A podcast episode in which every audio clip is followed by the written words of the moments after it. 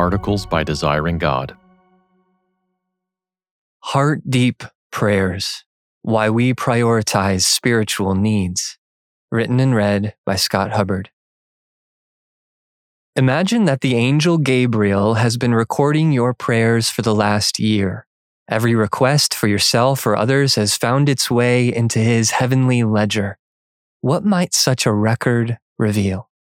How many petitions would fall under the heading of physical health? How long would be the column tracking requests about your relationships? How many tallies would you find next to work or school or church? How many vague prayers for blessing might you find? I've been asking myself such questions lately, in part because of a striking observation from Tim Keller's book, Prayer. If you study the prayers of the Apostle Paul recorded throughout his letters, Keller says, you may notice something striking. Among the many requests Paul makes on behalf of the churches, he never once asks God to heal their bodies, fill their wombs, prosper their vocations, or lift their persecutions. In fact, Keller writes, Paul's prayers for his friends contain no appeals for changes in their circumstances. I fear that if I set my own prayer record next to Paul's, some of my first prayers may appear last and my last prayers first. Heart deep prayers.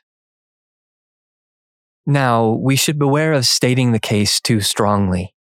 Even though Paul's prayers for others contain no appeals for circumstantial changes, the apostle clearly had a category for such prayers.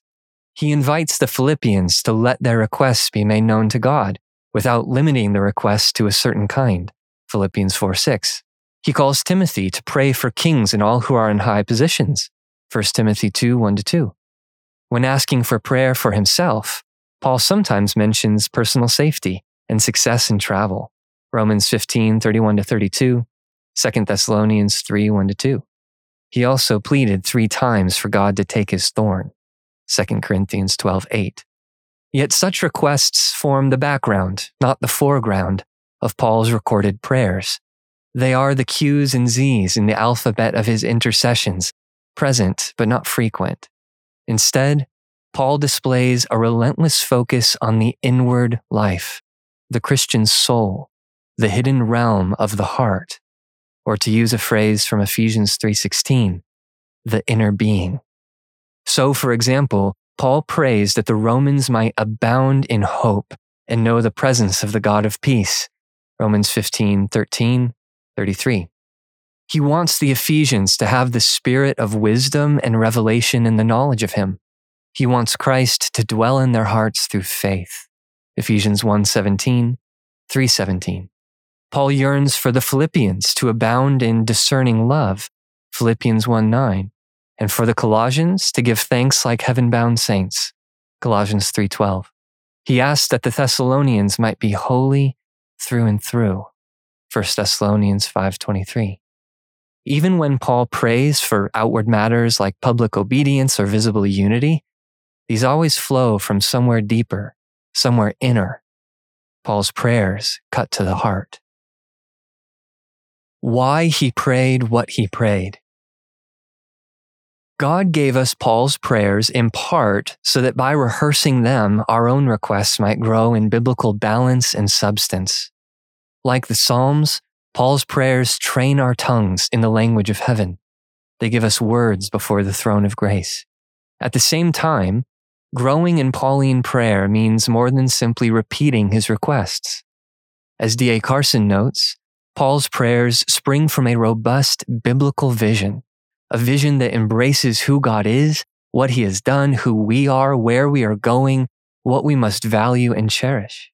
If we abstract Paul's prayers from the biblical vision that inspired them, they may feel unnatural, like a second language we can't quite learn. But once we catch his vision, we find ourselves slowly becoming fluent in Paul's heart deep prayers. So, what was Paul's vision? Among the several areas we could explore, Consider how Paul's prayers were shaped by past grace and future glory. Prayer furthers faith and love. The first part of Paul's vision comes from the past. He remembers the grace we have received in the past and thinks through the direction of our lives, Carson writes. In other words, Paul considers the good work God has already begun in the lives of his people, and in prayer, he aims to partner with God in bringing it to completion. Philippians 1 6.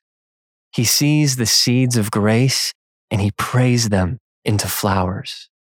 And what is the good work that God has begun? What grace does he intend to grow? Again and again, Paul thanks God for two signs of grace among the saved faith and love. Because I have heard of your faith in the Lord Jesus Christ and your love toward all the saints, I do not cease to give thanks for you. Ephesians 1:15. To Paul, faith in Jesus and love for God's people were more precious than all the world's silver and gold.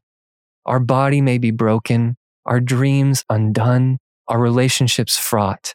But if we have faith and love, God has lavished us with grace. Ephesians 1 7 to 8. Paul's prayers run like rivers from this fountain of past grace, flowing with faith and love. If God has begun the good work of faith, then Paul will pray in a dozen creative ways for faith to grow, for God to give the spirit of wisdom and of revelation in the knowledge of him. Ephesians 1:17.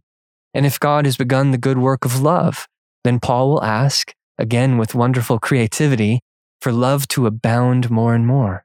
Philippians 1 9. Paul's prayers remind us of an easily forgotten truth. In this age, the character of our inner being is far more important than the circumstances of our outer being. As Paul writes elsewhere, we do not lose heart. Though our outer self is wasting away, our inner self is being renewed day by day. 2 Corinthians 4:16. One day, God will raise and glorify our outer self and banish every bad circumstance. But in the meantime, his good work happens mostly in the inner self.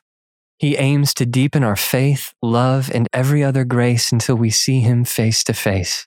So while Paul sometimes prays for the outer self's welfare, he fastens his attention on the inner self's renewal when earthly requests end.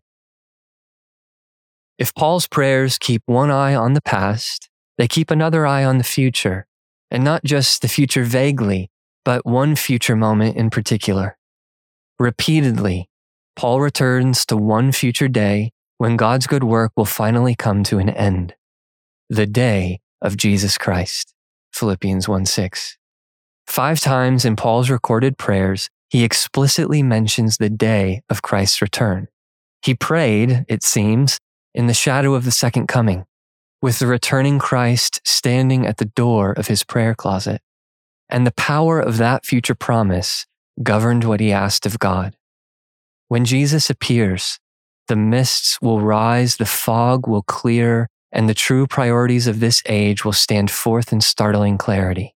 Our circumstances in this life, which are by no means insignificant, will bow before matters far weightier still. Healthy or sick, did we glorify God with our bodies? Arms empty or full, did we abound in thanksgiving to Him? At peace or in conflict, did we display the patience of Christ? In success or failure, were we filled with the fruit of righteousness that comes through Jesus Christ to the glory and praise of God? Philippians 1:11. What if we prayed for ourselves and our friends under a sky ready to split before the glory of Christ? We might ask more often and with greater fervor that God would establish our hearts blameless in holiness before our God and Father at the coming of our Lord Jesus with all his saints. 1 Thessalonians 3:13. We might pray less for circumstances to change and more for a heart that loves Jesus in all circumstances. Our hearts, his home. When we kneel with Paul between past and future, grace and glory, Christ's cross and Christ's second coming, we find ourselves saying new words, praying fresh prayers. At the bottom of our prayers, we ask for faith and love, inward strength and heart level holiness. Or, Paul writes in Ephesians, we plead for Christ to make our hearts his home. According to the riches of his glory, may he grant you to be strengthened with power through his Spirit in your inner being, so that Christ may dwell in your hearts through faith. Ephesians 3 16 to 17. Paul asks that Christ would take up his residence within, filling every hallway and room with his brilliance. He asks that we would have what Keller calls a powerful sense of God's reality, a sense that transcends our present situation and even survives the grave. Without this powerful sense of God's reality, Keller writes, good circumstances can lead to overconfidence and spiritual indifference. Who needs God? Our hearts would conclude, when matters seem to be so in hand. But when Christ makes his home in our hearts, then we can make our home in every circumstance, in plenty and hunger, in abundance and need. Philippians 4:12. So then, pray for healing but pray also and most for holiness. Pray for relational peace, but pray also and first for relational patience. Pray for dreams still distant and hopes still deferred, but pray also and chiefly for Jesus to walk with you even among the ruins of the life you wish you had. Then, whether outward circumstances flourish or wither, all will be well within, for Christ will still dwell within. For more resources, visit desiringgod.org.